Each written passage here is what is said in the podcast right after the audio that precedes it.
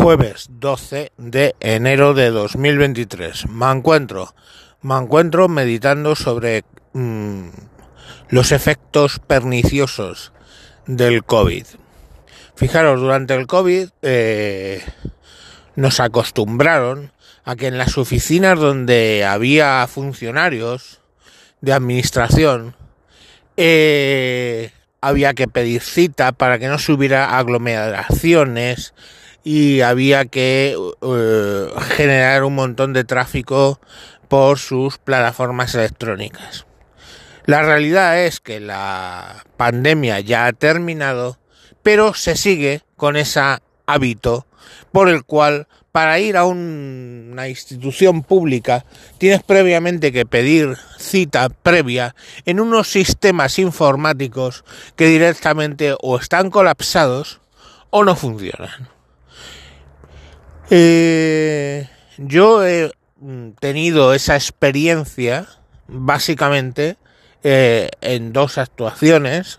Una, la renovación del NIE de mis hijos, y otra en el ayuntamiento de Carapagas, pero es generalizado, quiero decir, son las últimas que recuerdo, pero es generalizado. Empecemos por la medicina, ¿no? La medicina por la cual ahora mismo ya la mayoría de las intervenciones son telefónicas. Hemos pasado de doctores que atienden a personas a doctores que atienden por teléfono. Y digo por teléfono, digo bien, ni siquiera por una videoconferencia donde es posible enseñarles algo de lo que te está pasando, ¿no?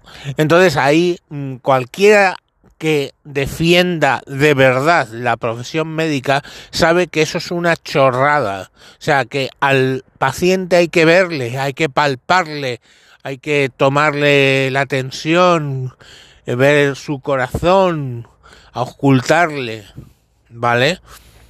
Porque es que lo que se consigue son muertes. Pero sin ser tan dramático, yo me pregunto una cosa. Ahora la medicina dicen que están saturados, ¿ok? Porque tienen que hacer muchas llamadas. Saturados estaban antes, en todo caso, donde tenían que estar atendiendo a personas. Y, ojo, son los mismos, el mismo número aproximadamente, de facultativos que había antes de la pandemia y ahora después de la pandemia. Entonces la conclusión obvia es que ahora trabajan menos que trabajaban antes, que trabajaban el 18, pongamos por caso en el 19. La administración pública sucede lo mismo. Ayuntamiento de Galapagar es solo un ejemplo.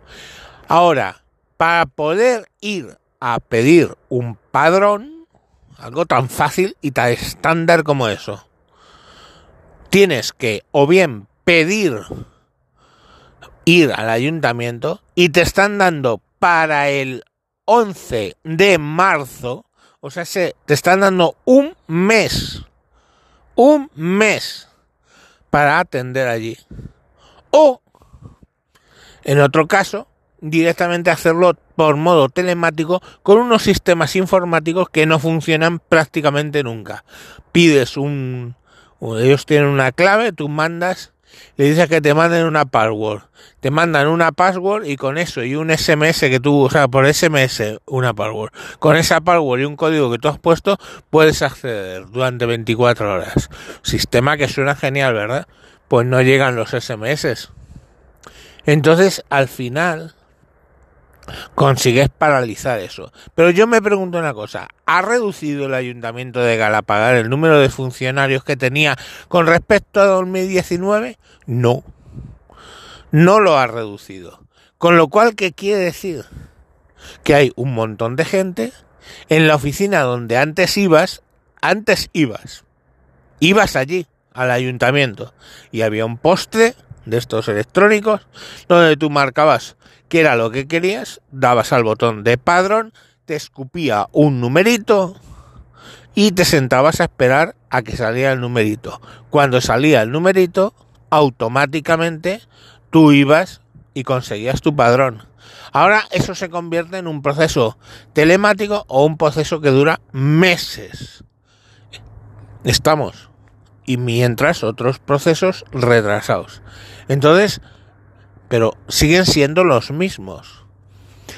Antiguamente, antes de la pandemia, se entiende, el proceso del NIE era que ellos te mandaban una carta con todo lo necesario.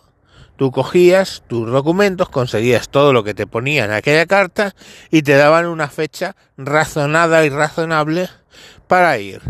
Ibas, te cogían todos los documentos, habías pagado unas tasas y ya te decían otro día para volver a por el NIE.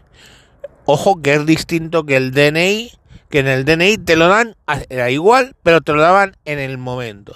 Por lo que sea, en el NIE te lo dan con 40 días desde que pides, desde que entregas los documentos.